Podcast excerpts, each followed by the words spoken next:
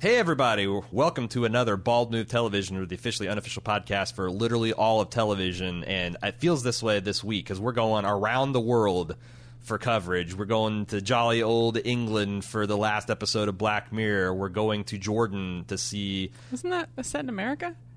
But, you know, it's okay. It's an English production. Stop. I'm on a roll here. and, and you know what? You know, we're trying to poke holes. That's what Jordan, we do here. Jinn, India, Layla, uh, Ice on Fire, the whole world. Uh, H B O, Netflix, we got we got both both things. Can we it's, do an entire podcast just with buzzwords? Yes. Layla, Jordan, Netflix, Synergy. H B O, Ice on Fire. This Sunday on the N F L. I uh, I don't know. I, I don't know. We we could try that.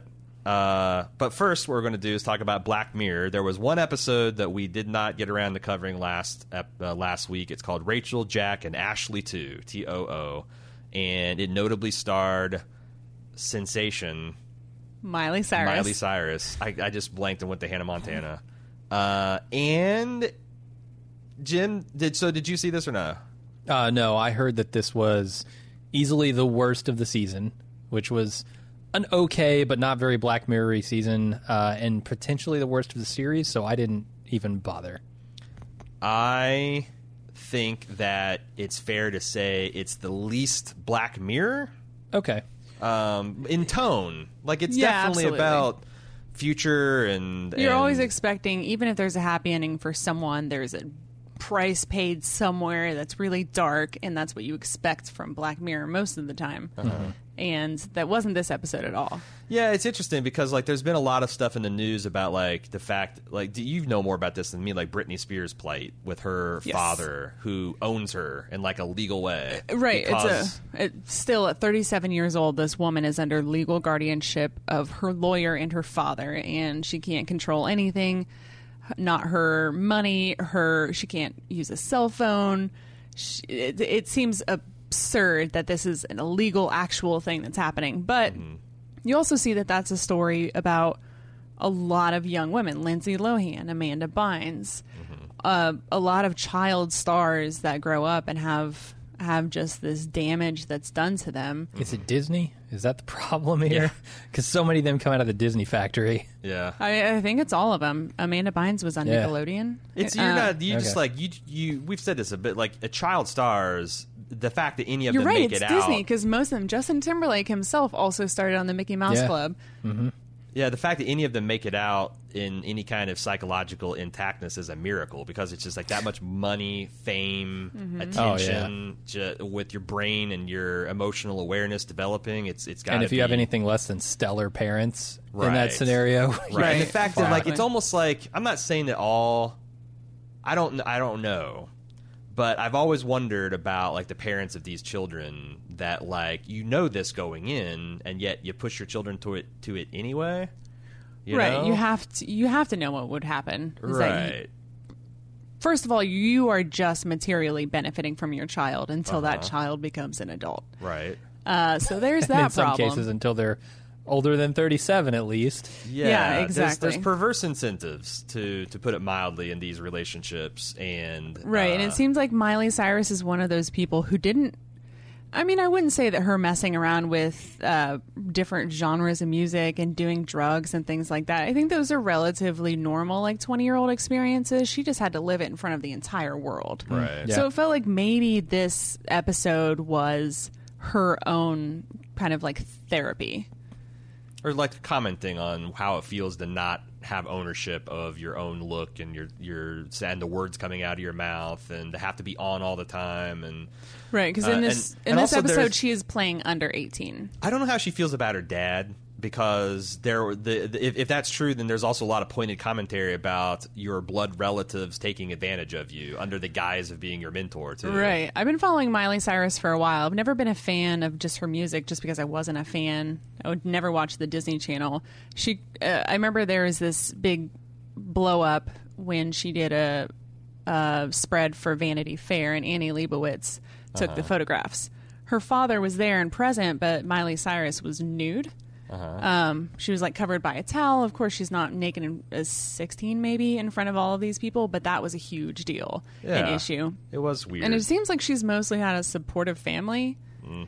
She worked out all of these no, yeah, this crazy I, phase, right. and then she became this huge advocate, vocal advocate for women and L G B T rights years ago. Um, I, I really have become a Miley Cyrus fan without actually being a Miley Cyrus music fan. Not a fan of her work, right? But her uh, work, but her other work, yeah, yeah, right, sure, right. It's like seeing what's that joke about seeing uh, seeing pizza on the Chinese buffet.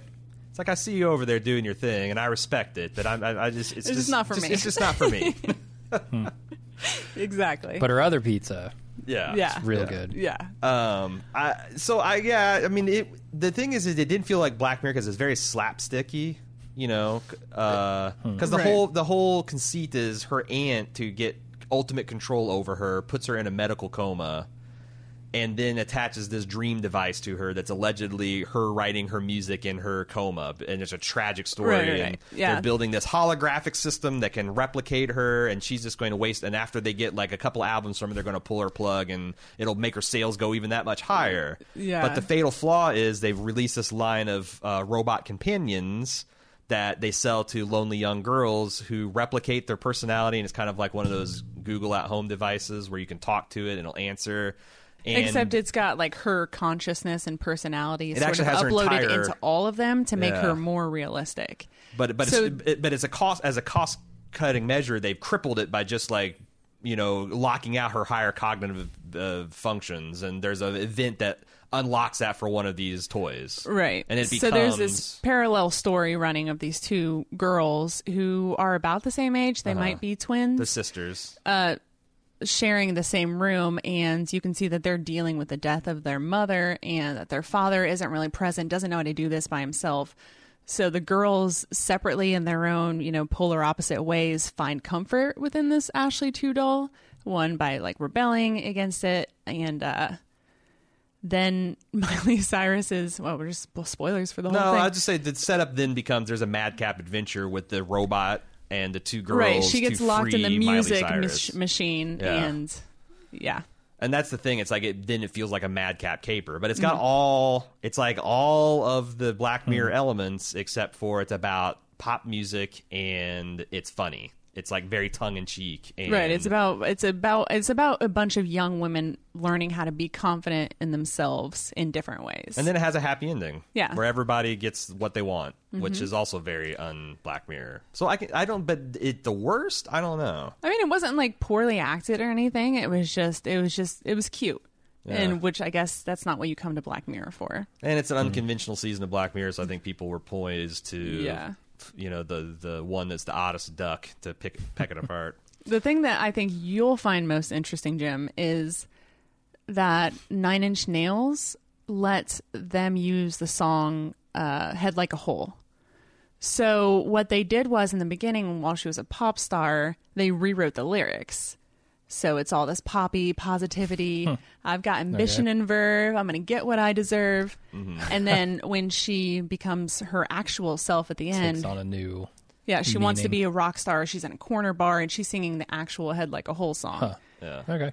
It's kind of neat. Uh, yeah, I thought. Surprised I, that. Tr- yeah. I, I thought that Reznor and Nine Inch Nails was more protective of their work than that. Like, uh, and I, that, but I could also see him being really into Black Mirror too. Yeah. Yeah, I could see that. And he also let uh, Johnny Cash cover mm-hmm, Hurt, Hurt, so maybe he does like seeing that kind of genre-bending. And, and I could also see him being an unironic, huge fan of uh, what Charlie's doing with, with Black Mirror. Right, yeah. But I, I loved it because I think you guys asked this or posed this question before, maybe multiple times, but you have this pop star, you're going to write a fully actualized brand new pop song that everyone believes is great, or just work with something that's already out there. Well, it's also it. like yeah. the Tupac hologram, like Jesus Christ, like at what, or like the Grand Moff Tarkin or Princess Leia. Like, where does the line between a corporation Jack and your persona for its own furtherance, like, and where does, like, you know, well, this guy died and what he recorded, he recorded, and what he did as a concert, he did, and like, let's leave him in the grave. Right. There's a lot of those. I, I, honestly, yeah, the more I think about it, the more this does wrestle with a lot of interesting issues. It's right, just the, no the, one cared because Miley Cyrus. The concept of, like, who you can trust when you're that high up, like her aunt and her manager. her, was and her actively doctor. screwing her. Yeah. And she had one of those on-call doctors that was only for her and over-medicating her with who knows what. Mm. Yeah, keeping her, uh, you know. Yeah, people that her supposed to be her most trusted advisors just taking advantage of a young woman. Yeah. Hmm. So it's got to be the experience of a lot of people out there in entertainment. Yeah. It, honestly, if it had... If they had just gone and, like, maybe Miley dies, you know, uh, Ashley, uh, Ashley, there is no happy ending. I wonder if people, mm-hmm. like, if there was that cost or, you know, that kind of, like, oh, at the end that you're kind of associate Black Mirror with, if people yeah. would have liked it more. Because, yeah, the more I think about it, it was like, this was a very, a lot of serious subjects taken with a lot of, like, tongue-in-cheek and camp and, you know. Mm. Humor was one of, yeah, it was a funny episode as well. Right. Uh, they crashed. Apparently, you can just drive directly into Madison Square Garden from the road. You, she knew yeah. that because she's performed there before. Yeah, the robot was telling her, telling the kids all the secret backdoor superstar passages into it. Uh, yeah, yeah, it was fun. Hmm. Hey, before we get to the next topic, I want to talk about stuff going around and on and near and under Bald Move. Uh, we just saw a Bald movie last night, Men in Black International. Uh yeah. It's, okay. You know, it's, it's a, okay. It's a fun early summer movie, but uh, pretty forgettable. Next week, we've got Toy Story four, called Insanely High Stakes, for a franchise that was perfect. Uh, yeah. We'll have a full review of that out uh, next Thursday.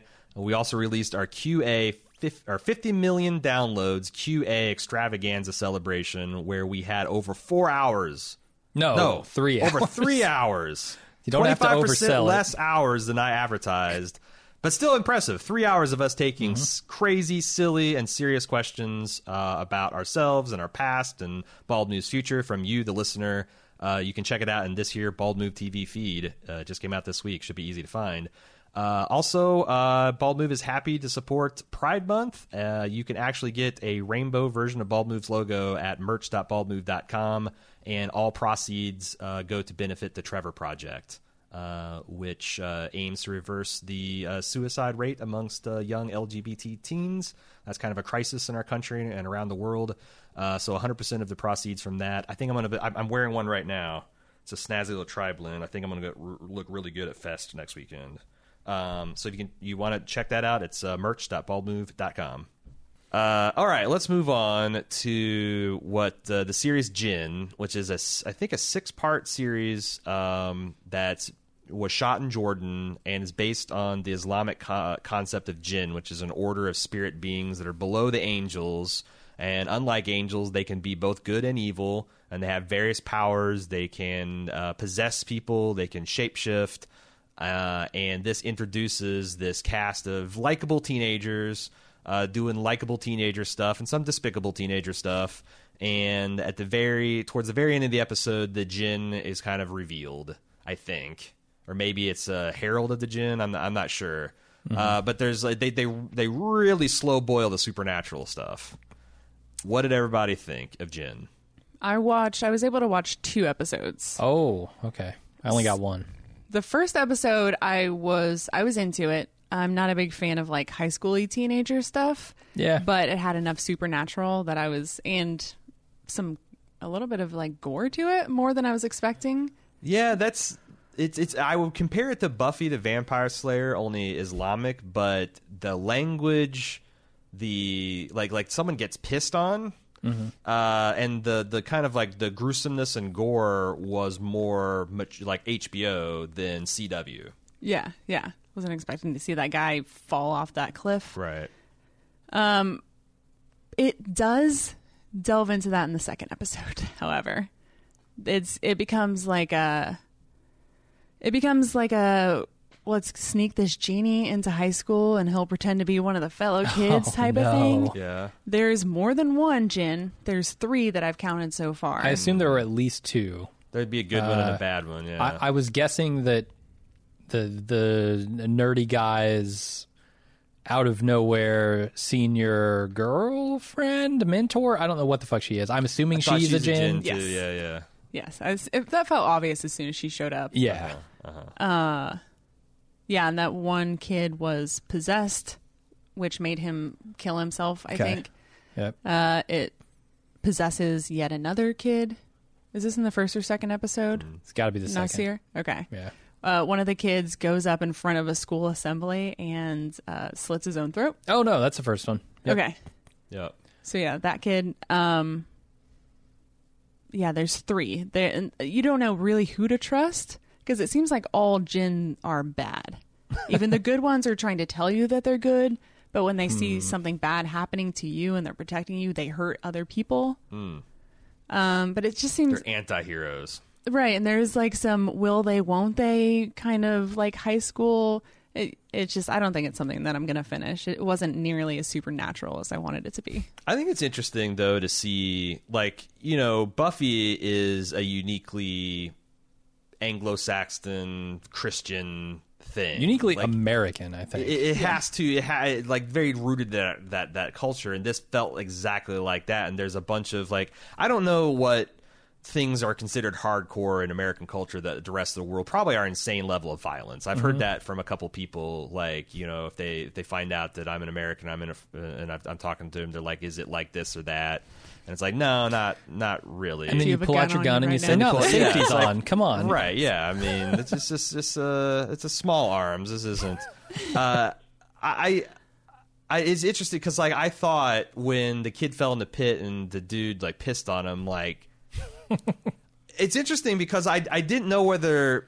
Because, like, on Buffy, for example, or any kind of show about, like, these high school, the bullying is often very... almost whitewashed. It seems like it's more horseplay and hijinks. They very rarely show like how fucking dehumanizing bullying is, you know? Mm-hmm. Like it's mm-hmm. also like a guy like, you know, uh, slapping um, McFly in the head and he's kind of like hassled, but he's not really torn up about it. Um, whereas like this kid get thrown a pit and pissed on and the other kid's laughing at him and the, the other guy's like, just like, come on, let's go. All right, you've pissed on him. Come on, come on. Get your pick, dick, put it back a bit. Come on, let's go. Come on. And it's, I'm like, is that actually, did they mean it to be that hardcore? Or is like pit pissing the equivalent of slapping you on the forehead and going McFly in Jordan? I mean, yeah, uh, that guy just seems like a super asshole. Right. I mean, right. That was the point. But so yeah. am I, am I supposed to understand that this kid is like teenage dickbag extreme, or is he just kind of like a run-of-the-mill b- bully? Because I think that's like a heinous act, but I'm not sure if it's a cult- like culturally. No, no, no. I've, I think those okay. kinds of extreme bullies exist in America. No, yeah, or, right, oh, yeah. But I'm I saying mean, is know, portraying them as such some. on oh. a television show would be like, this isn't your average bully. This guy's like a fucking psychopath. Yeah, I think you need the motivation for that kid to be as angry as he is. Mm. Who got bit by the scorpion, which I assume is how the Jinn got into him. Not mm. bit, stung. Yeah, yeah, yeah, yeah. Uh, the Jinn I, was in the piss. I mean, but he could have. yeah. I mean, yeah, he could have died down there if that if the other genie hadn't showed up to save him. Uh-huh. Right. That's, that's scorpion bites could, or stings could be fatal. Mm-hmm. Mm-hmm. Well, and just mm-hmm. falling in a pit and dying of exposure can be can be fatal. Yeah, so. A cold night in the desert could kill you. Right. You know? Yeah. That, but I was like wondering how much of this is just like, you know, extreme for extreme's sake, and how much of it's like a cultural thing, and how much of it is just uh, no, this kid is actually fucking shaitan. Um. So yeah, I, I think they I, just needed to justify him dying yeah. later to make you not feel bad about his death. Um, yeah, oh, it worked. Maybe. Yeah, I mean, I didn't feel bad about him dying. That's true. That's true. You left you, you pissed on a, a kid and left him for dead. Mm-hmm. Yeah, you're a pretty big piece of shit. Uh, yeah, I don't have any plans because even even allowing for the fact it's Y A, it's also a little bit more almost Power Rangers in the production level and like acting talent and costuming. It's like in between kind of like a Buffy quality in that.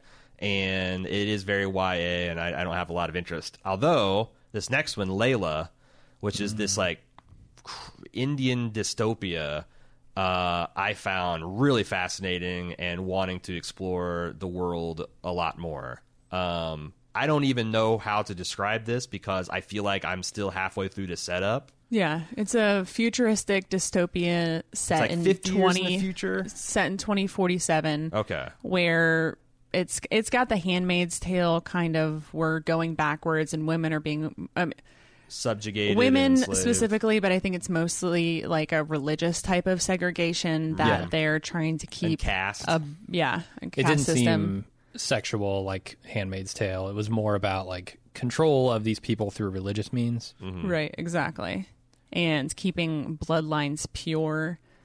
Um, yeah, yeah. Right. There's a lot of like interesting technology, though. It's it it's grounded enough in what, you know, current day surroundings and things look like that you could see this being in near future. Mm-hmm. And I think that was their implication. Mm-hmm. I want to know what happened, because it seems like it's a hellscape. They they talk about water and clean air being, you know, scarce um, and right. extremely valuable. Is it just, you know, we continue down the path we're on, right? And thirty years from now, this is what it looks like. Overpopulation and climate. Did something yeah. else happen? I don't know, because it is very sci-fi too, right? They have like holographic yeah. but solid chambers that they can spawn at any yeah. location, and uh, it, it seems like there was some sci-fi element there, or maybe just well, future but, tech. But, but when you get outside the city proper, it's almost not quite Mad Max. Maybe the first yeah, yeah, Mad, yeah. Mad Max. Like, you uh-huh. know, not not the road warrior. Where everybody the, has motorcycles and cars and stuff. But, but it's still like you can see some vestiges of society. Yeah. But there's people like ga- fucking gas masks, and the air looks like it's goddamn poison, and it's just a, a barren wastscape. I, I, I it feels right. like maybe there was. You hear that there's war, labor camps. Or, yeah, yeah. But um, yeah, and, and they mention a couple of factions, right? The, look, I'm all for eliminating douches in society, but uh-huh. uh, did you watch it seems the like subtitles to- on? No, so I watched half of Jinn with subtitles, and I was like, I'm just reading subtitles here. I'm not seeing any of the action, so mm. I turned on the English dub uh, for that, and then also for Layla. So. Okay. Uh, the spelling of the word douche is makes different. Me think it means something different than douche. It, it, it absolutely is. Does. It it's is. A but sect I couldn't figure of out their what... society. It's like... I think it's fictional, though. I, I tried to... Uh, yeah, okay, yeah. Okay. okay. Uh, I think it's a, it's a part of the world that they're creating. It's It's...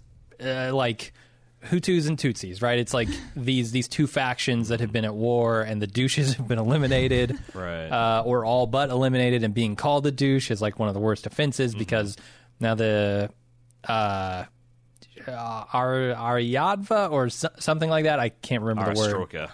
Uh, they're, they're kind of like the dominant power now in in their society. Yeah. Um, it's interesting because like you, you, it does seem like it is uh, a, a, a culture that's segmented more on like race, uh, like caste and culture and like so- yeah. social status lines than gender. But for whatever reason, it does. This first episode, anyway, focuses on kind of like the plight of women and this mm-hmm. um, very Orwellian sounding women's welfare center, which is just a re-education camp. Um And there's a lot of wild, like like the, the pissing on the youth, like the equivalent of this is like where the woman was forced to marry a dog. Yeah. I'm like, I mean, I've seen some fucked up shit in Handmaid's Tale, but like that, like that whole, like the ritual humiliation they put these women through, like, mm-hmm. um, I, I feel like there's more to that because like you have all these men that they're eating and they wash in their hands and they make the women roll around in the garbage to recognize how like their dirt and their, their waste, but something maybe can grow from that mm-hmm. and... That there's a purity test that they can pass. Oh, Christ. Yeah. Once they um, once they can prove that they've forgotten, because I think most of these people have had children with someone with a different religious yeah, they, uh, they're, background. They're, they're mixed, mixed blood or something. Right. So if they can stop acknowledging their previous husbands and children, then they can become pure. Uh-huh. And I don't know what that means or where they go. Well, that's probably a, still to the labor camp, just even more broken people. Yeah, I don't want to mm-hmm. spoil it, but like how that worked out, like I was trying to think of like, okay, this is going to be fucked up, whatever it is, and the way it. I think we're in spoilers territory, right? Uh, I can go for spoilers on the first episode of a. Yeah. Okay, well then, series, like so, yeah. like when the, the purification test was just simply almost like a Milgram experiment, only for real. Mm-hmm. Like, okay, you've passed. Now all you got to do is kill these other two women of your same caste that you probably, I think, even know. And you're, pur- you're you prove you're pure because these are undesirable and they need to be eliminated. Mm-hmm. And the woman who refused to do it gets cast out and sent to a labor camp. And I knew that these women were going to die. Mm-hmm. And I but I figured the guy would just push the button to show just how futile like your resistance was. But they brought in another woman.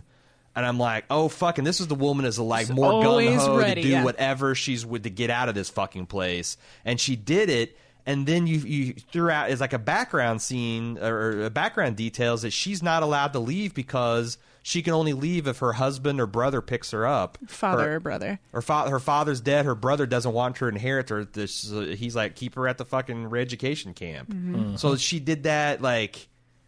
they found the way to even shock me for how brutal and emotionally devastating that's going to be. Because now right. you got this character who did something despicable and didn't even get liberation for it. Right. Uh, um, and along those lines of despicable fathers and brothers, her brother gives her a phone call before those people come in and attack them in the pool, killing her husband and mm-hmm. taking her away. Mm-hmm. Her brother definitely sold her out, right? I. Mm. Why would he call and say, just want to make sure you're home? Yeah, no, there's some, yeah, yeah, yeah, there's some, but I, yeah. I'm not sure how much that that was just set up and how much is that is going to, like, be, I guess I'll be relevant. It's I mean, he could be yeah. trying to get into the ranks, you know? Yeah. Like, okay, well, that's his I, can either, test. I can either live out in this shitty world fighting, literally fighting for water, yeah. or I can go in where they, you know, will at least give me the basic needs. No, it does seem like that's big. Like authoritarianism is all about big on like self-reporting culture, like rewarding yeah. that, and I mean, then like also sure. once you do it, then they've got you because you've mm-hmm. already compromised your ideals and integrity, and you'll do it again. Yeah. Um, did you guys think at the end? Because there's a um, so when she's being assigned or reassigned her education to re- her to labor camp, and the bus comes to pick her up, this one guy gives her like this pacifier. Mm-hmm. Was he being compassionate or cruel to her? Because I, I thought compassionate. Because I, I felt like, yeah, but maybe also he's being cruel because I don't know. I, I there's I got a weird energy, and then like it, it did have a weird energy. I'll I'll agree. What did he mean by you're a level five? I category thought five. The yeah. category five, because like she got elevated, and I thought that the mistake they made is they put her back in her clothes, which was a higher status person or something, and she was going to be able to like. Get off that bus because the guy who was transporting her didn't know that she was a criminal instead of a whatever. But then the bus got flipped over anyway, and it doesn't seem like it's going to matter. But I wondered, like, what is that? Did you guys know? Did I miss something in the Category five, or that's just the world-building element that I don't? Yeah, no, I think they're just saying that there's subsets of even amongst types the, of like, people? Condemned criminals that, right. like, you still can't... Don't sit in the fucking untouchable seat. I, I don't know. Right, exactly. Maybe Some... Category five... Yeah. is kind of the worst, right? Because of her failing the purity test. Yeah. I'm not sure. I didn't see an explanation of that. I assume they're setting something up for later. Well, plus I also read an article from an Indian woman who who uh, obviously writes in English because I couldn't wouldn't understand her otherwise. But she was saying that like there's a lot of like right on commentary about the current political situation going on hmm. in India. So like honestly, I don't. I don't really know politically no, I, what's going on in India. I've I, had my... I can't keep my arms around what's going on here. Yeah, yeah. yeah. Forget forget Brexit. Forget what's going on in India. Like right. I got my hands full. Yeah. So I, um, I, I think that's there's there's probably a lot of stuff that um, we might assume as like fictional world building elements, but they're actually like if you were from India, you're like, oh, that's referring to this political hot button issue. So I yeah. kind of think it's that's kind of neat. Um, I mean, and, that's what Netflix is going for, right? They're trying to become more multicultural and yeah. appeal to broader audiences, and mm-hmm. I think they're doing a good job. I mean, they. I can't recall having seen any anything coming out of the Middle East that I sat down and said, "Hey, I want to watch that," mm-hmm. because it, I just haven't been exposed to it. Yeah, and, and I, Netflix is changing that. Mm-hmm. So they are, but they cool. also are not surfacing this content. Like I, I had to go looking for, both but they of don't these surface the, yeah, that's true. What, the, anything, man. Like I would. Did think, you know that Jessica Jones premiered today? How the I fuck, heard it was going to, but I didn't know it was today. How the fuck did we miss? Right. Like we are making it our jobs to stay on top of this shit. How the hell? What? Come on, Netflix. They didn't have it on their own damn website. Also, the day that I release. sat out to watch The Punisher when it premiered, couldn't find it anywhere. Yeah. Jessica Jones just was there to greet me when I got up this morning. Hey, how you been? Saw you didn't see episode... Or you didn't even watch season two, but you're probably back for season three, right? Whereas The Punisher, I'd watched everything and... What yeah. Punisher? Their, right. their surfacing of content is bad, but you're their right. production of content yes. is actually Laudable. pretty good it's in great. that respect. Yeah. Yeah, so... Yeah. They're like, Jessica Jones, you've seen enough. Layla, it's her time. But this also, Maybe. the other thing is like this film... Finding Layla. The the production quality of this show is really, really high too. Like mm-hmm. Jinn is is kind of like mid, mid-tier. This is right up there with like The Kingdom or any of the best I've seen from, uh, you know, American uh, mm-hmm. f- film and television production studios. It looks great. I think yeah. it helps that the scale is so small in this episode. That's true. Because you're really in like a single building. Mm-hmm. You're in like two buildings, the the swimming pool area of somebody's house mm-hmm. and then this compound. I wonder how much time they'll spend in the wasteland. But yeah, I've that's se- what I'm, I have like, seen episode two already, and it uh, does a lot of filling are, in those gaps. You're just watching you're ahead of everybody here. Allowed to make us look bad. I yeah. thought I thought we were doing two episodes of everything. Uh, oh well, your mistake. We only. Do it was one also episode. I couldn't I couldn't stop watching it. It's oh. it's really good. Six no, I def- episodes. I think... So maybe if we can all watch it, the rest of them before next Friday, if we want to catch up. Yeah, well, I mean, we'll see Monday how much extra shit we have to watch, but yeah, it's right. possible. Uh, yeah, I, I think it's something that I am interested in finishing because I've seen a lot of dystopias. I haven't seen one that looks like this, mm-hmm. and um, it looks pretty cool.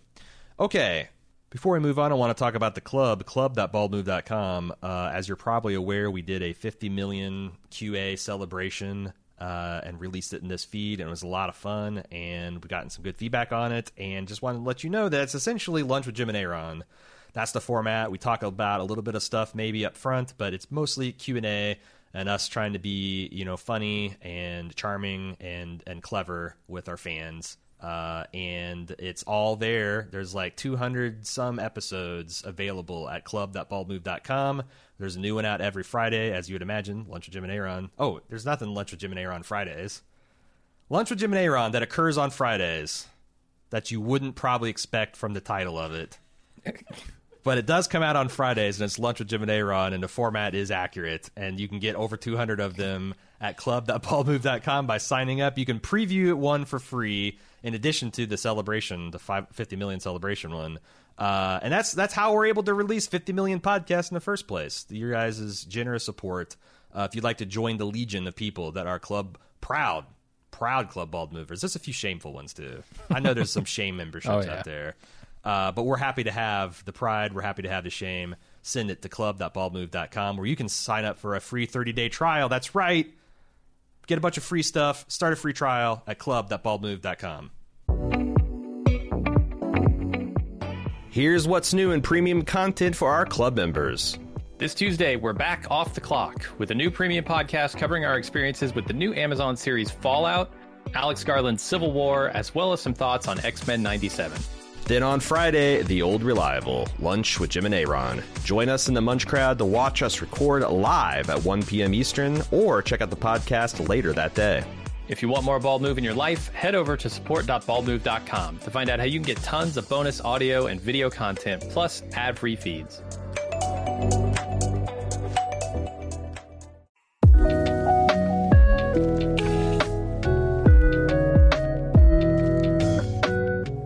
You've been listening to quite a few Bald Move podcasts now, but you're not in the club?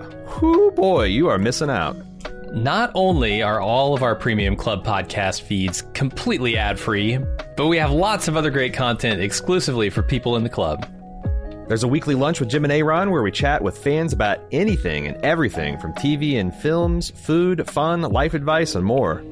But there's also Off the Clock, our premium podcast where we talk about all the shows we don't have time for on our public feeds. Plus, you get access to our full spoiler-filled first-run movie reviews of our newly released films. Don't forget Instant Take and Talk podcast, where we give our hot takes and discuss television shows with our fans live and immediately after the episode airs. With mega shows like House of the Dragon coming this summer, we're going to have lots to talk about. Not to mention access to our fun and friendly community of club members, with exclusive Discord channels and a dedicated forum.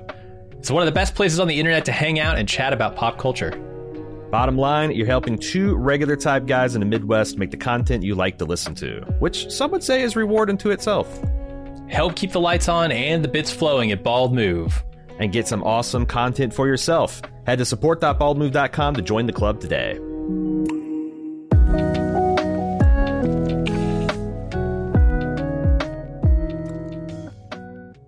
Moving on to the final thing that we have to talk about, which is Leonardo DiCaprio's follow-up uh, to a documentary he did a couple years back, um, also on global warming. This is Ice and Fire.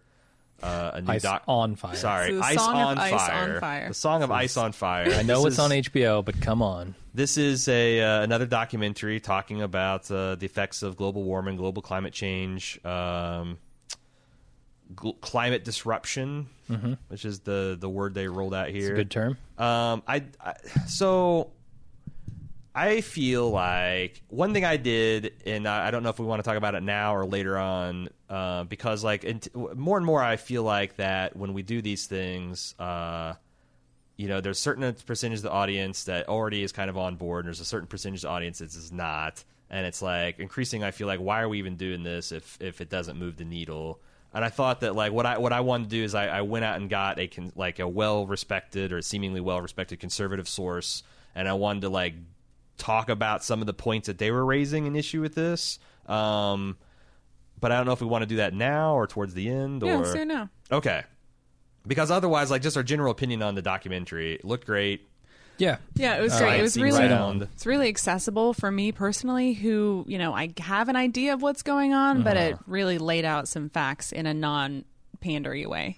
It was like more hopeful than I was expecting, mm-hmm. and that like, hey, there's actually some solutions, and maybe the profit motive has finally swung to where those will get some traction. Um, there's but, only one dead animal. Uh, so I I, I I I looked up on the Federalist, and I the Federalist aim from their website is to lean to the political right with small c conservatism, equipped with a populist respect for middle class reader outside of New York and Washington, an abiding love for America at a time when snark and cynicism were considered smart substitutes or substitutes for smart analysis. Uh, this was written by Josh Lawson, and it's called Leonardo DiCaprio's Ice on Fire documentary is a climate alarmist dream. Um, so there one thing that I want to talk about is what do we think about, because he, the Josh here took uh, Leo to task for changing global warming to climate change to now climate disruption. And he characterizes that as kind of like a weaselly retreat from the truth. Like, well, it turns out the planet's not getting hot everywhere, so it can't be global warming. It's got to be global climate change. And it turns out the, ch- the climate isn't changing faster than you want it to be, so it's climate disruption, because that could mean it. I think yeah, there's I... actually a little bit of measure. I think that, that this is a tactical error that climate change pr- proponents have made. Like, they should have stuck to global warming. Well, I yeah, I mean, it's definitely a reaction to the way that those terms have been spun and portrayed um, in in the discussion, the discourse. Yeah. Uh, right, because I've heard more than one person on an unseasonably cool day in August say, where's right. your global warming now? Right. right. But or we should have taken really those, cold in the winter. We should have taken those opportunities to engage on that rather than like, okay, well, you're right, it's actually climate change. But that requires a nuanced, dedicated discussion, and our uh, a lot of our problem here is that the outlets that we're getting our information from, such as like Twitter, mm-hmm. don't allow for that expansion on context, right? I think you're right, but you're we're still just metaphorically kicking. Like, we're essentially saying, well, like, there is nuance here, so instead of b- bringing in the nuance, we're going to give it a facelift, which makes it seem like we're retreating from the truth or we're equivocating. I would call it adjusting to the realities of the conversation. It doesn't seem like it's work, though, is what I'm saying. Is uh, from an outside yeah. perspective, if you're That's skeptical fair. Of climate, global warming, and you lived in the seventies where scientists were like, you know, there was some evidence that we might be entering into uh, an ice age, and now we had global warming, and now we got climate change and climate disruption. Oh, we get a tornado, and the climate got disrupted. What the fuck? I feel like that we should, maybe that's a valid criticism. We should have stood our ground and been like, you know what? Mm. This is average temperature of the globe. It is increasing. The ice is melting. The seas are rising. They're getting more acidic. The uh, bread baskets are going to turn to dead. Like, just be- you, we have to have these conversations anyway. So don't fucking make it seem like it was a rhetorical retreat when you ch- keep changing your thing. And I was kind of dismayed even before I read Josh's article here on the Federalist. I was kind of dismayed to hear like all this climate disruption because it, it hit my ear. I was like, fuck. We hmm. climate change is not good enough anymore. We got to talk about it in terms of climate disruption. Like, what the fuck? Anyway, so you got to you got to you might, you might have a point there, Josh. I want to give it to you. Uh, he continues. One of the opening paragraphs reads, "It's hard to dispute evidence that human beings have released a lot of C O two in the atmosphere during the past two hundred fifty years. That this has affected the planet is also a safe bet. Where there is still debate, and whether DiCaprio and his supporters want to recognize it or not, is over how much is attributable to mankind and what will the planetary impact be if we stay on this course." Did the person writing this article watch the documentary? He purported Because I to. Came away from it, actually one of the most um, the, the most enlightening things to me was just how accurately we can measure humans' contributions. Yeah. Like, there's this whole ten minute chunk of the documentary that deals with like C C fourteen carbons mm-hmm. uh, versus carbons without this C fourteen molecule mm-hmm. in them, um, or without that fourteen isotope part. Yeah. Uh, and how you can tell like those are carbons that we've dug out of the ground and burned. We can we can astonishingly accurately measure those. Mm-hmm. So I, I don't understand how you could you could say that we're unable to know how much of this is human contribution. We can see it in the air. Mm-hmm. Well, the thing, because like I used to, I used to be like I, I used to be the type of person that small C conservatism appealed to, uh, and I used to try to be what I considered a rational conservative. And I passed. I used to be what I would call a climate denier. And it got to the point in about the late nineties, early two thousands where, you know, the consensus was, and like it's it's since then become like ninety-seven percent of the world's climatologists say that it's it's not just that they say that the wor- the, the earth is getting warmer, which I feel like Josh here, uh, Josh Lawson is admitting to. Mm-hmm. Like it's yeah, yeah, of course, and there is carbon, but he's still trying to make it seem like that there's not broad consensus. But this ninety-seven percent of climatologists includes that the the Earth is getting warmer and it's caused by human emissions. Yeah, there is accident. not any any dispute, serious dispute in scientific circles that those things are true. And yet, Josh, even be that that was true before this documentary came out. But as you pointed out, we have more and more ways to determine that this is true. I was.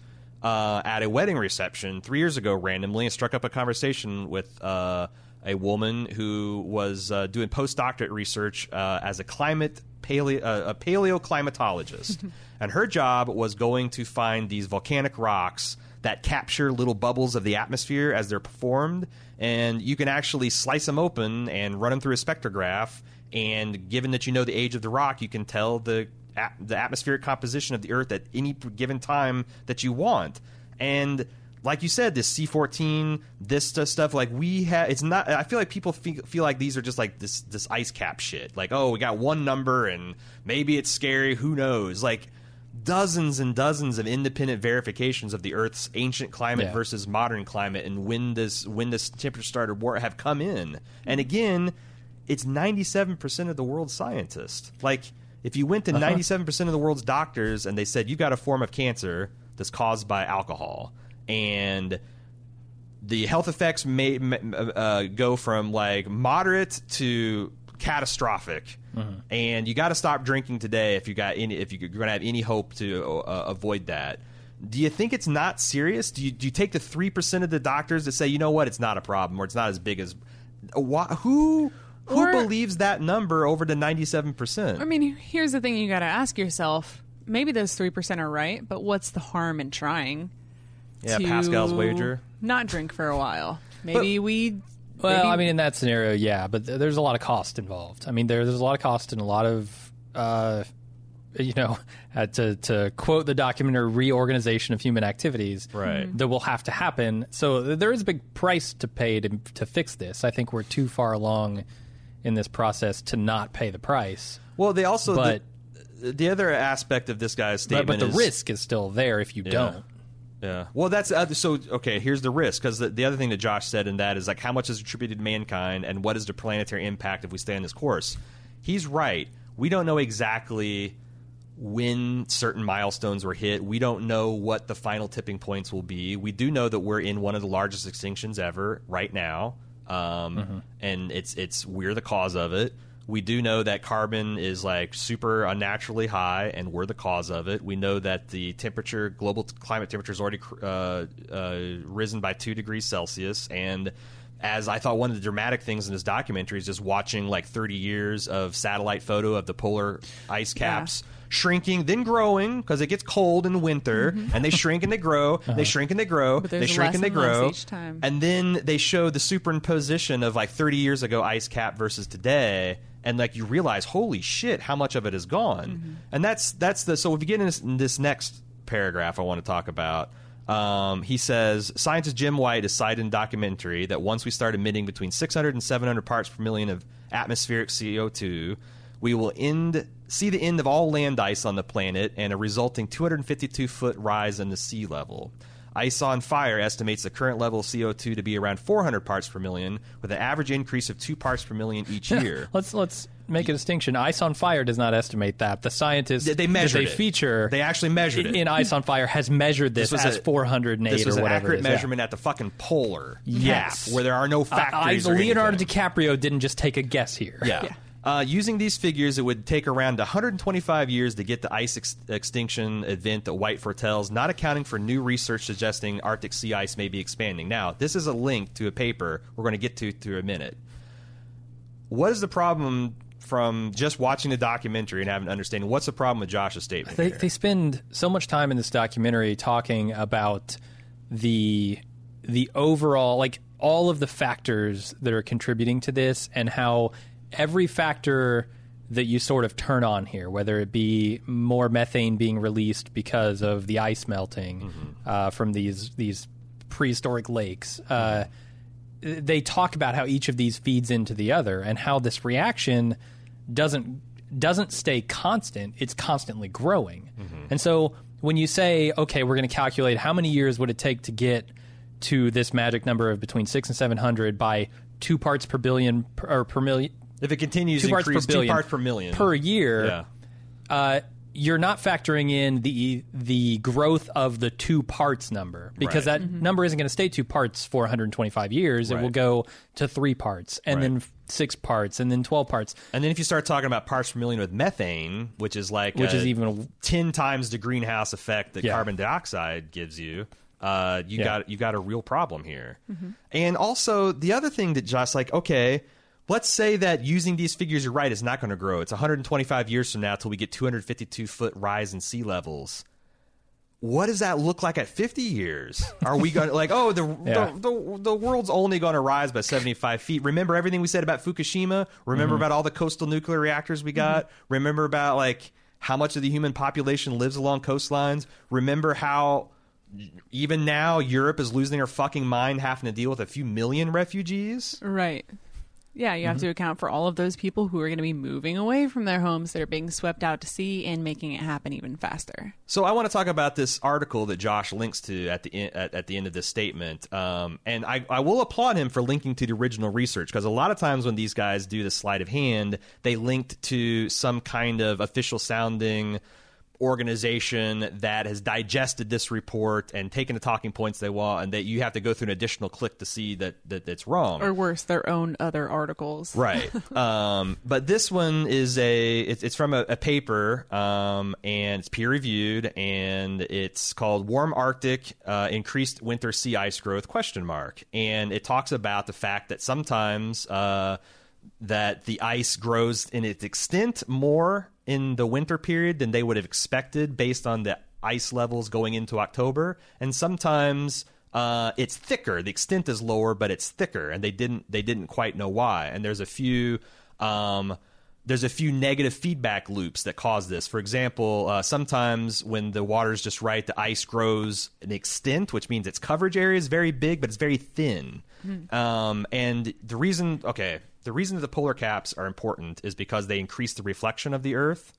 Um, white reflects a lot of heat and energy back into space, whereas, you know, dark ocean and dark Earth absorbs, absorbs that warmth. Mm-hmm. So as the ice shrinks, it's one of those feedback mechanisms. It grows and grows and grows. But they've seen some outside of what they expected variability on those. So like when it's when it's broad and wide, it's good because it's reflecting a lot of uh, re- radiation back into space. But it's thin, so it's going to melt very quickly in the spring, and the warmth accelerates even faster.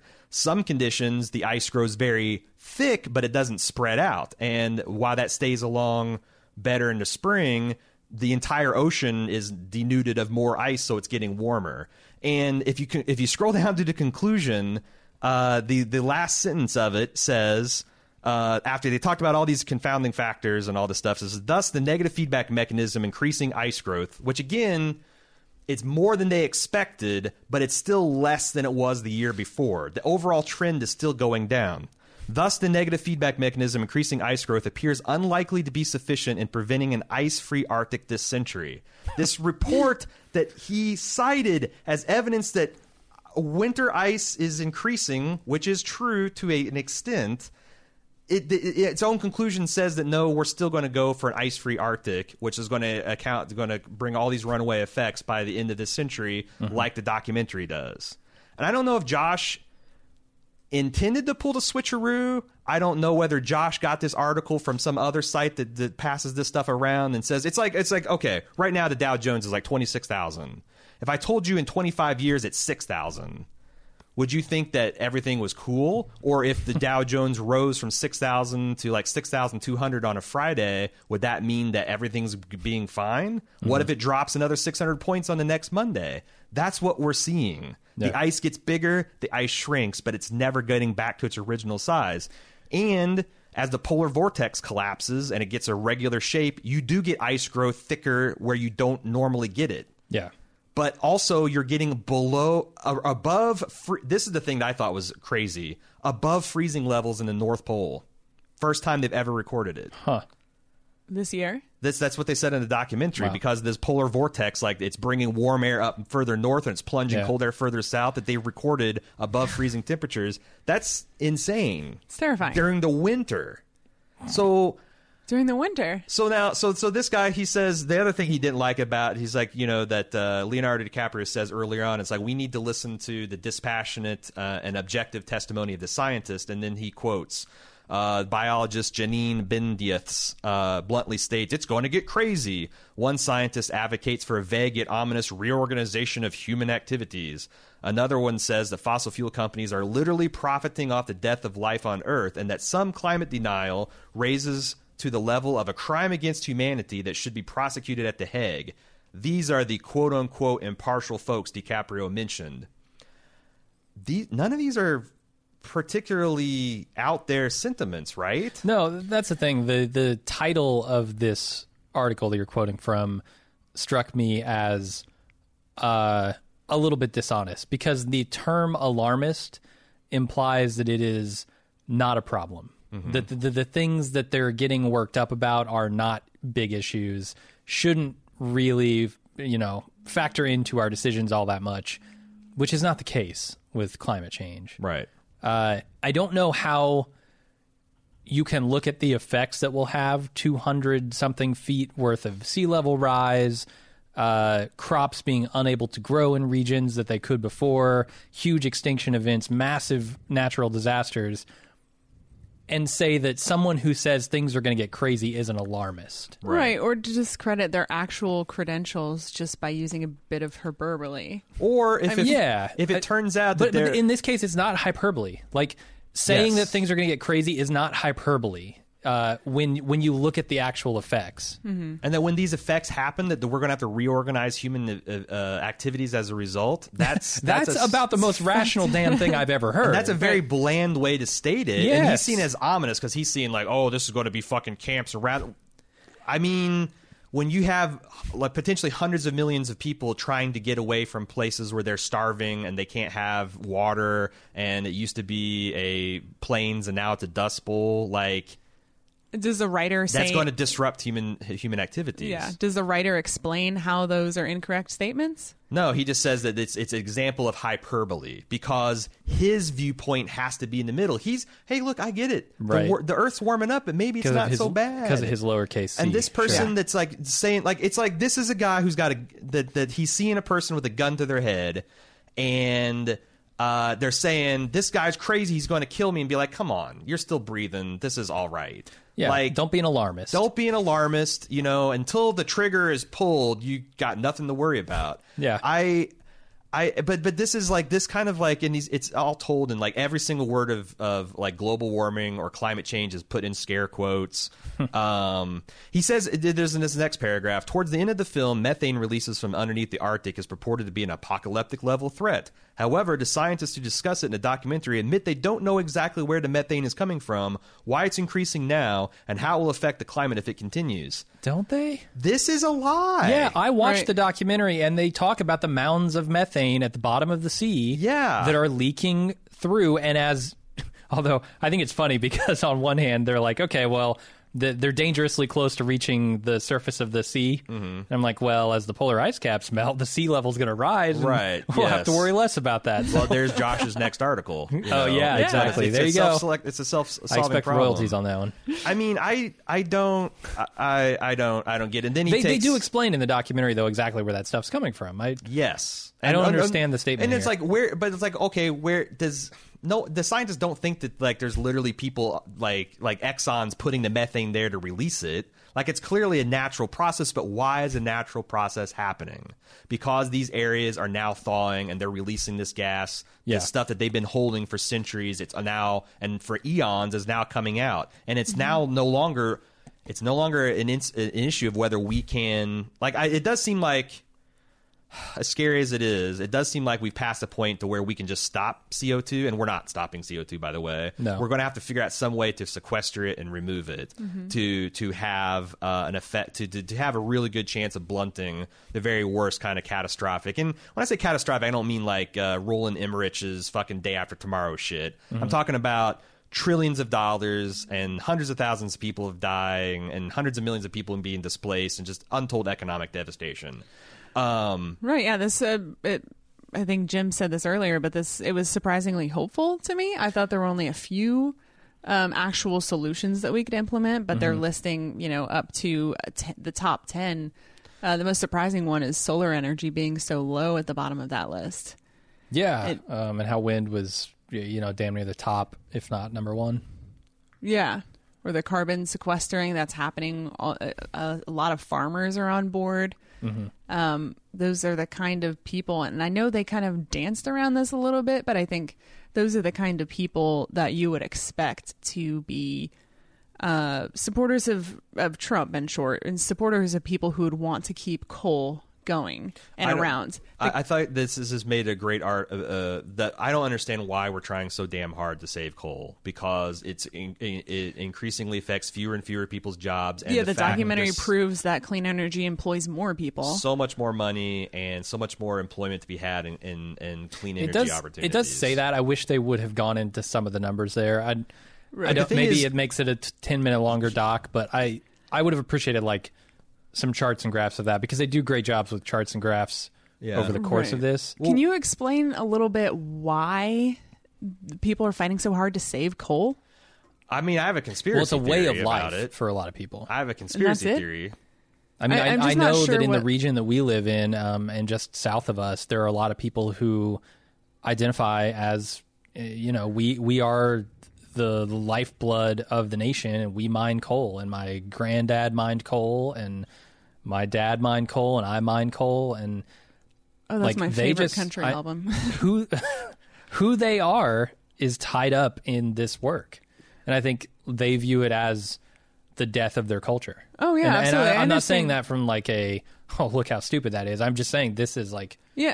Yeah. That's how these people feel. The everyman, I absolutely understand I that, it, but I yeah. just don't know what money there is to be had from this dying industry. Oh, here's the, the so here's the where my conspiracy the theory politicians, comes in. Yeah. Um. So I, I we didn't finish this conversation about this guy about the crimes against humanity and should be prosecuted at The Hague because oh. like if you can prove it, and I think we're damn near close proving that some executives like in Exxon and Mobil were aware of this as early as the seventies, that climate change was real and it's happening and they were contributing to it. If you could prove, like, I, if you can prove that executives knew that tobacco was causing cancer and health problems and was also super addictive, and they were working to make the product more addictive and working to hide disinformation from the public, mm-hmm. would it be the worst thing if those executives went to jail? They'd go to jail if they walked up in, in the street and shot somebody. Yeah. Uh, or if they sprayed acid on ten thousand people. That, no, if they sprayed acid on one person. Yeah, yeah. They'd, they'd go to jail. They'd go to jail mm-hmm. for it. Uh, what they're doing is equivalent to, yeah, getting a crop duster and uh, drive, uh, flying it over New York and dropping acid on the entire town. Like, this mm-hmm. is a fucking Joker plot from a Batman movie. So so that, that's why I don't understand. And that's what's happening right now. That's what I don't understand about Josh is, like, this isn't hyperbole. If this is true and it's... Pr- like, anyone can make a mistake and not know. Well, well it is proven. I mean, we have active like people... lobbying programs yes. by these companies, and right. the science is in. And now it is. ninety-seven percent of the... And, and that's what I mean. Like, now the science is in. Every day that you that you continue lobbying against these regulations that we need to fix this problem, you are actively contributing to it, and you are actively killing people. And I think that's one of the other problems, is because, like, this guy also took a shot, uh, Josh took a shot at, um, and this used to bother me as a small C conservative, Al Gore talking about global warming, but he has this seventeen thousand square house, uh, foot house in Tennessee, and he's got a jet, and he flies this and that. It's like, how concerned is he really? Um, I, I think that another, so, so you've got these big companies that I think are trying desperately to pivot to the green technology, uh, and they're using their money to keep the other, like, people from getting subsidies so they can get a leg up. And once they are got all their green ducks in a row, they will be happy to switch to power from, and they'll oh, slap yeah. themselves on the back. Like, you can see Exxon and Mobil and B P doing it now. They, uh-huh. You'd never think that these fuckers pump oil out of the ground and burn it into the sky looking at their commercials, because right. they got me so many damn green leaves and so many damn solar panels and so many damn wind farms that they're taking credit for. Um... But I think that by making this, like, the environment has been, like, personal sacrifice my entire life. And what I've woken up to is the fact that all of us could live like fucking Buddhist monks on this planet and would still go mm-hmm. to hell in a handbasket, because our personal consumption is a drop in the bucket to what yeah. happens with agriculture and industry. Yeah. And until we approach that, and that's not individual choice, because we got to live, we got to eat, we got to drive places, we got to manufacture things. That has to come from some sort of government oversight. Because there's no profit motive. You've for too long, these people have been able to dump waste into the air and for free. It's like it's yeah. like being a garbage man. You don't have to pay to dump the things. You can just, like, atomize it and turn it into the air, and, like, you don't have to pay for anything. Right. And and and they have the nerve to say that green technology is sucking on the government teat to get subsidies. That's money. Well, if we could accelerate this process, we'd all be better off. Mm-hmm. And yet they're dumping the shit in the air, not paying for it. Um, to me, that's the other thing that really moved me on this, is that I thought that being conservative and, like, letting markets work, you got to find the market failures, you got to find the perverse incentives, and the the perverse incentives and market failures around fossil fuels are about the biggest in the world, right? Because yeah. they make more money the more of this shit they come out, burn up, and put it in the air. And that and, kind of money is appetizing enough that it can buy off the agency that was created for environmental protection. Yes. Yeah, regulatory capture. It's look it I up. I mean, the, the most disturbing part of this to me is that we are essentially going to hand a big fat fucking reward to the people who are doing this, because mm-hmm. the people who have who have the know-how and the most money to invest in green technologies mm-hmm. are the very people who are telling you we don't need green technologies right yeah. now. And guess what they're all doing in the background? Mm. While they're promoting, you know, how many new coal jobs were created this month, mm-hmm. uh, they're all working on their green energy solutions. Yeah. And they have the money to actually make those things viable. And so we're going to say, it's not going to be like the fucking little guys who come up with, oh, I've got this small solar panel company, and they're not, they're going to run the world. No, it's going to be the guys who've been dumping this shit into the air for the last century, mm-hmm. who are going to then pivot into green and rake in all those rewards that they're right. talking about in the documentary. Right. So we're just, we're not going to do anything about it, and then we're just going to hand them a big reward. Right. Which is the opposite of rewarding innovation and smart growth. And yeah, it's it's rewarding backward backward thinking, uh, which has been going on for so long in those industries. And, mm-hmm. and when the new thinking is forced down their throats, mm-hmm. we're going to give them all the opportunities in that, because they have the money to grab those opportunities. Yeah. Um, so I, I don't know. Cause like the thing, the, the other thing is like, um, there is some hope and like positivity, but I was keeping like mental track of like all these solutions and like how much carbon they, they could sequester. And I'm like, all these together, not really nearly enough. Like we're not even offsetting what we're doing right now, which is why I, I don't, I just, I don't, this is such a weird issue, because it feels like we're watching a movie where there's a bunch of scientists saying there is an asteroid on the way, mm-hmm. and ninety-seven percent of the world's scientists are like, yeah, we've even seen it with our own goddamn telescopes. In fact, it's not even telescopes. We can detect the gravitational permutations. We can see it occlude other stars, like all these independent things of evidence. And you got three guys saying, not a problem. And then instead of like that, like anytime that in, in the movie, those guys are the bad guys, right? And they're mm-hmm. proven wrong and we prevail. But they're like a lot of them and they don't go with the science. I just. We well, need oil drillers on the problem, apparently. Yeah. Yeah. We need Bruce Liv Willis. Tyler with a few animal crackers. Yeah. yeah. I. I I don't under I don't understand why this science is politicized, because there's also the other big lie is that there's this big science that that goes after yeah, those billions of dollars of government grant to study climate research. You know who throws billions of dollars for bogus uh-huh. research? I mean, and it's also like it's a worldwide conspiracy that like not only the not only is NASA and NOAA in on, but every fucking international science consortium from all over the planet. Mm-hmm. Right. And the other thing the is like this agreement. Economic incentive is we're losing standing in the world because this is going to be the technology of the twenty-first century, and we're letting Europe and China and yeah. other Asia just have it and lead the way. Yeah. Like America didn't used to do that. America used to lead. No, and- it was it was. so sad for me as an American watching this Paris Agreement portion right. and then fall apart, of the documentary because yeah. uh, because I knew like who you, yeah. the, you, you know have these people there. Cheering a truly momentous event like mm-hmm. the entire world practically coming together and saying we need to fix this problem and, and here are the things we're it, going yeah. to do about it. And they're it. modest goals that aren't, but they're getting the ball moving and yeah. thank God we're doing it that finally. And just knowing that none of none of what I put into that as an American is mm-hmm. going to be there in, I don't know when the Paris Agreement was signed ago, not that long, not that long ago, no. mm-hmm. uh, that, that I would essentially be contributing nothing to that. Mm-hmm. Uh, it, it was sort of devastating. Yeah. I mean, I feel like it's a lot of just fundamental misunderstanding from a lot of people on what, because it's a lot of complicated things to understand. Sure. Yeah. Yeah. Uh, so I can see being, you know, just taken in by by misunderstanding. Like uh, Alexia Ocasio-Cortez right now has this new Green Deal that she's working mm, on, mm. which isn't even a plan of action. Yeah. It's just an agreement for everyone to talk about it, and every and people are just tearing it apart already. Because we should see what Josh Lawson had to say about A O C's Green Deal and how extreme it is.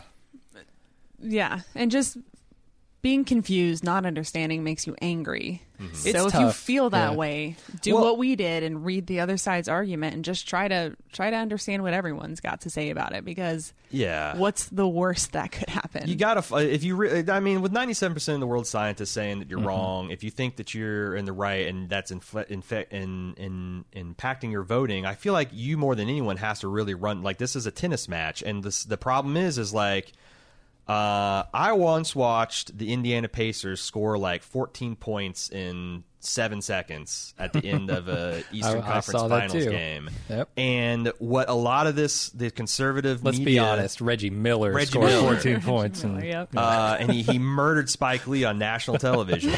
And what a lot of what I find conservative media does is they take the shot with the game with, with the, the, uh, the New York Knicks up twelve points with like seven seconds to go and be like, game over. Well, there was more, like, you, you have to follow, it's like a tennis match. Like, scientists say the caps are shrinking. Psh. Josh Lawson of the Federalists say that ice caps are growing. Psh. Uh, if you just say checkmate scientists, then, well, no, you got to watch. Can the scientists return that volley? Actually, this report doesn't say that, and it says the exact opposite, and you're zooming in on a trend that one year when we're talking about a thirty-year decline. Yeah. Then does Josh have a return for that? I've watched this debate for a while, and that's where the ball gets away from them. Mm. And that's hard work. I mean, I don't advise doing it. I advise just anytime there's ninety-seven percent of scientists or doctors or any professional telling you something to listen to them. Well, that's like the thing. You can just you can yeah. just outsource that mental energy, and we can get to solving the problem. But if you got to if you got to do it, then fucking do it. Right, and if a doctor tells you that you have cancer, that's a tough pill to swallow. Maybe get a second opinion. That's, yeah. Also, I mean, people the, the that tr- okay, I'm the, sorry. The, the trouble is we we we have lost our trust in any kind of authority here. Mm-hmm. Uh, yeah. in this country, and Not whether that's reason. a political authority, whether that's a scientific authority, medical, whether authority. that's a, an educational authority, we we have trained ourselves in this country to distrust anyone uh, who would claim to be an authority in anything. Mm-hmm. And I feel like that's one of the biggest problems here is that we simply, a lot of us will not believe it if it's told to us by someone who would have the degree to understand it. Right. Mm-hmm. And I don't know what to say to someone who would look at ninety-seven percent of scientists and say, I don't believe them. I don't trust them. Well, I do think that, like, now that... W- so some of this reminds me of, like, okay, we're just whining about the reality of the world, because I do think that this is the reality. We do have a large percentage of people, and it's it's also shockingly just in the English-speaking world. Like, you have this problem in Canada, United States, U K, and Australia, and that's about it. Like, most of the rest of the world is like, no, this is a fucking, we need to get on this, and we're kind of holding things back yeah, largely. I mean, even China is... And, and the other thing is, like, the other small C conservative talking point is, like, no matter what we do, China's just going to be polluting. Well, no, no, no. Do you, also, do you know where most of Chinese pollution came from? Us shipping our manufacturing jobs over there. Yeah, yeah. So it's like, yeah, we have cut back a lot of our emissions, but we've done it by subcontracting out to Mexico mm-hmm. and to uh, to to... China and to India. This all this all shit is like crazy connected. Like all these all these problems are interconnected, and, and there's yeah, just yeah. chains of causality. What were you going to say, Jim? I'm sorry. I, I thought that China is working on a lot of green tech. They are. No, they're yeah. like I said, they are taking leadership because but, it's literally choking them to death over there. Yeah, because they did take all that pollution on. So yes, yeah. they are trying. They're not denying it. They're trying to solve it, and I think that we are letting them kind of have supremacy, technological supremacy. Um, and yeah. it's not clear. I mean, why. We're ceding the economic future of energy to China. Mm-hmm. If you if you want to bring back your coal jobs, mm-hmm. uh, the the tech will not stop being developed right. to fix these problems. So the longer we cling to these old solutions, uh, actually, I don't even want to call them solutions. The longer we cling to these old energy production methods, the further behind we're going to get uh, mm-hmm. economically. It's not a viable strategy for no. the long term. No, putting your head in the sand never is. And the thing is, is like I, I do think that, yeah, I don't know, because I, I a lot of times I, I, I don't know, but I, I do, I do think that we have to acknowledge that this is a problem, and we can't just have a documentary every five years that needs to be. And I, I do see mm. this more and more. It's like getting harder and harder to be a climate denialist, because it's like, if you like watching The Expanse, well, you're going to get that show. It's like, it's like when I was trying to enjoy Star Trek as a kid, with evolution kept on fucking up my enjoyment. Well, that's not true. That's not in the Bible. I like the space show, but it's talking about science, and I like all the science except for when they talk about the not true science, like evolution. Like, this is going to start fucking with your enjoyment of things. Um, like, I like don't your know. Beachfront property. Yeah, like if you if you have your own beachfront property, it's going to start ruining those. But like, it's going to get harder and harder to ignore. But I do think this doesn't get the attention that it deserves, and like. That's kind of the failure. This is a failure of like how capitalism fails in a microcosm, because the institutions that make their money covering news think that this is a loser, that no one cares about it, so they don't cover it, so we don't know about it. Like, that is a problem. This is not a sexy thing. This is something that's going to happen twenty, thirty years ago. It's gotten a lot worse in the last twenty, thirty years, but it's, you know, it's like I... Yeah, it, it's crazy because, you know, the Armageddon scenario that you're talking about with the asteroid coming... Uh, the news would surely be all over that. I mean, mm-hmm. that's sensational, mm-hmm. right? Yeah. Uh, this is sort of a slow motion version of that. Right. And it's not nearly as sexy. Right. So, yeah, I I feel you. I also think but, they're, like, that, that one thing we talked about, like, you know, that I always stuck in my craw that Al Gore is going around talking this and that, but he's personally, you know, a pig when it comes to carbon. I do think that's an accurate, like... If I was a rich, wealthy person that had this as my cause, I don't know that I would be seen in one hundred foot yachts fucking forty different twenty-year-old models. I mean, outside of Wolf of Wall Street, Leonardo, Leonardo DiCaprio, DiCaprio yeah. isn't. Huh? No, I know that. I'm, I'm, Leonardo DiCaprio drives a fucking Prius. Does right, he? That's what oh, I was yeah. going to say. He was one so, of the very yeah, early he's, adopters. He's in on this shit, which makes you think. Like, okay, because I, I, I, I looked and I didn't see that there was a lot of people saying that he's done this, he's done that, and oh yeah, I like, mean, he, I do think that you have, if you're going to be taking this line in public, that you, you do have to kind of be impeccable. Yeah, yeah I mean, you can't he does, even look like a hypocrite, right? Yeah. Yeah, it's but it just feels like it feels like not. Being able to live that way is a luxury, because I'm sure yeah. his house yeah. is, you know, he's total zero emissions type of anything, mm. all solar powered, all of that, and that's a luxury mm-hmm. that people like us can't afford. Yeah. So we're watching it. We understand what changes need to happen. What do we do? What does everyone I mean, num- do? Number one thing that I think we should have done a long time ago is. Guarantee that every new building built, especially office buildings, especially large construction, has solar panels on the roof, period. Yeah, just period. All green I mean, wh- why would we not do that? We also have to account for the cost of putting carbon in the uh, atmosphere. That's what I mean. That's like you can, you can argue. I, I, I know that the the initial like rebuttal to that is, well, it's expensive and it doesn't always make sense in every location, but mm-hmm. it damn sure makes sense in California, and yeah, they're yeah. doing it, and they're talking about oh being twenty-five percent of the yeah. way to one hundred percent uh, carbon neutral on those kinds of energy productions. I I think that should be done in more places. Mm-hmm. I talked on lunch today about the hottest temperature I've ever been in. Las Vegas, Nevada. Uh, Nevada needs to have something like this. Like, why are we not covering our deserts in solar panels? Maybe there should be ordinance about how much water Las Vegas can use too. Like, I mean, I mean that's the thing. Like, we need to start thinking, because it's it's really foolish to think that we're going to get out of this without making any sacrifices at all. Oh, absolutely. Like, like in World War Two, when we fought a scale, problem that scale, there was gasoline rations, there was rubber rations, there mm-hmm. was, and I think that we're probably going then that future.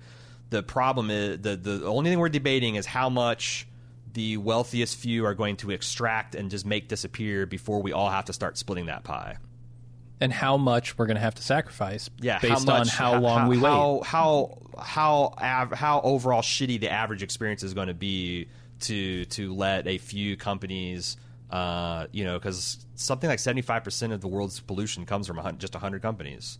Like, mm-hmm. how... much are we going to collectively have to sacrifice, and our children sacrifice, and our grandchildren sacrifice, so those one hundred companies can continue to make maximum profit? Yeah.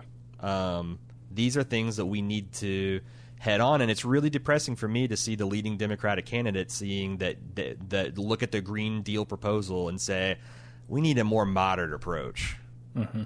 It really is depressing to hear that come from Joe Biden's mouth, because that is not what I think is consistent with the reality of the problem.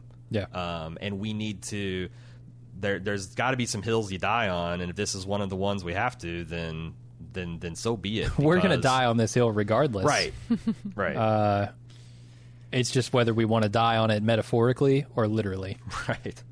So yeah, I don't know. I hope, like I said, my, my hope is every time to, to try to move the needle a little bit, because I understand where this impulse is coming from. I understand. I, Uh, until very recently, was very sympathetic to climate skeptics, and I was I consider myself a skeptic, and it was cool to be skeptical of things. And if there's two sides of debate, to listen to them. But like, some point you get to where that's no longer the case. That it's no longer reasonable to to hear uh, skepticism, and that you have to start treating skepticism with the like like now it's like we should start looking at studies that contradict global warming with the same kind of jaundiced eye that people look at studies confirming global warming, right? Like, these are the outliers. Mm-hmm. This, like, like if something came in that suggested, I, I don't know, like, I, it, it, there's nothing that's going to change the f- Newtonian gravity, even though it's not the full picture. Like, you know, when we've discovered relativity, it's not like, oh, fuck, gravity doesn't work anymore. There might be some things that we have to count for, like the thinness or thickness of ice and how we measure it, and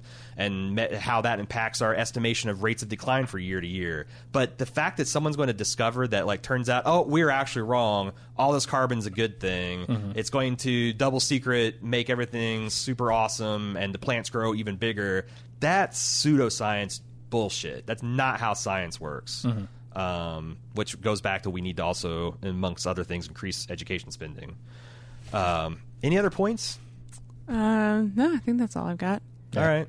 Yeah, let's, uh, whatever reins of power that we may have, let's start pulling them in favor of trying to address this problem. And uh, for everybody that's still on the fence or on the other side, I mean, boy, I hope you're right. And I hope you've really done the thought and the research. And I'm honestly, like, I every time I do, every time we do these things, we get several emails of people that want to have a debate. I'm not going to do it, because I can talk to thousands of people, or I can talk to you, uh, who has all the information to try to change your mind. I used to think the way you thought. I wish I had a way to get you on the same page. It's, uh, but if ninety-seven percent of the world's climate scientists aren't going to change your mind, a dot ron at bald move dot com is not going to do it either. So I just we just have to defeat you through the ballot system, through political processes. We have to defeat the people that are not on board with this being a problem, and mm-hmm. that's where we're at now. So uh let's take to the streets, riots,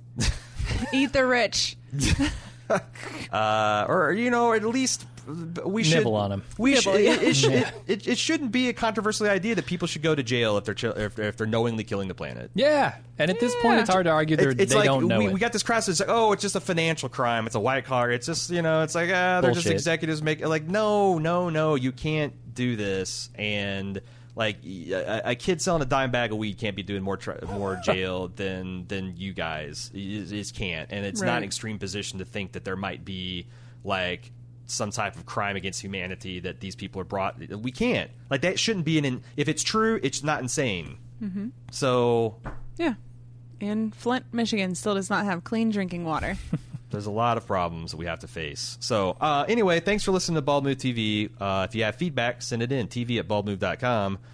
Uh, and we'll be back next week with a lot more television a and lot. another movie in the form of bald or bald Toy Story, uh, Toy Story four. And other cool things. Until then, I'm your host, Aaron. I'm Jim. And I'm Cecily. Have a good weekend.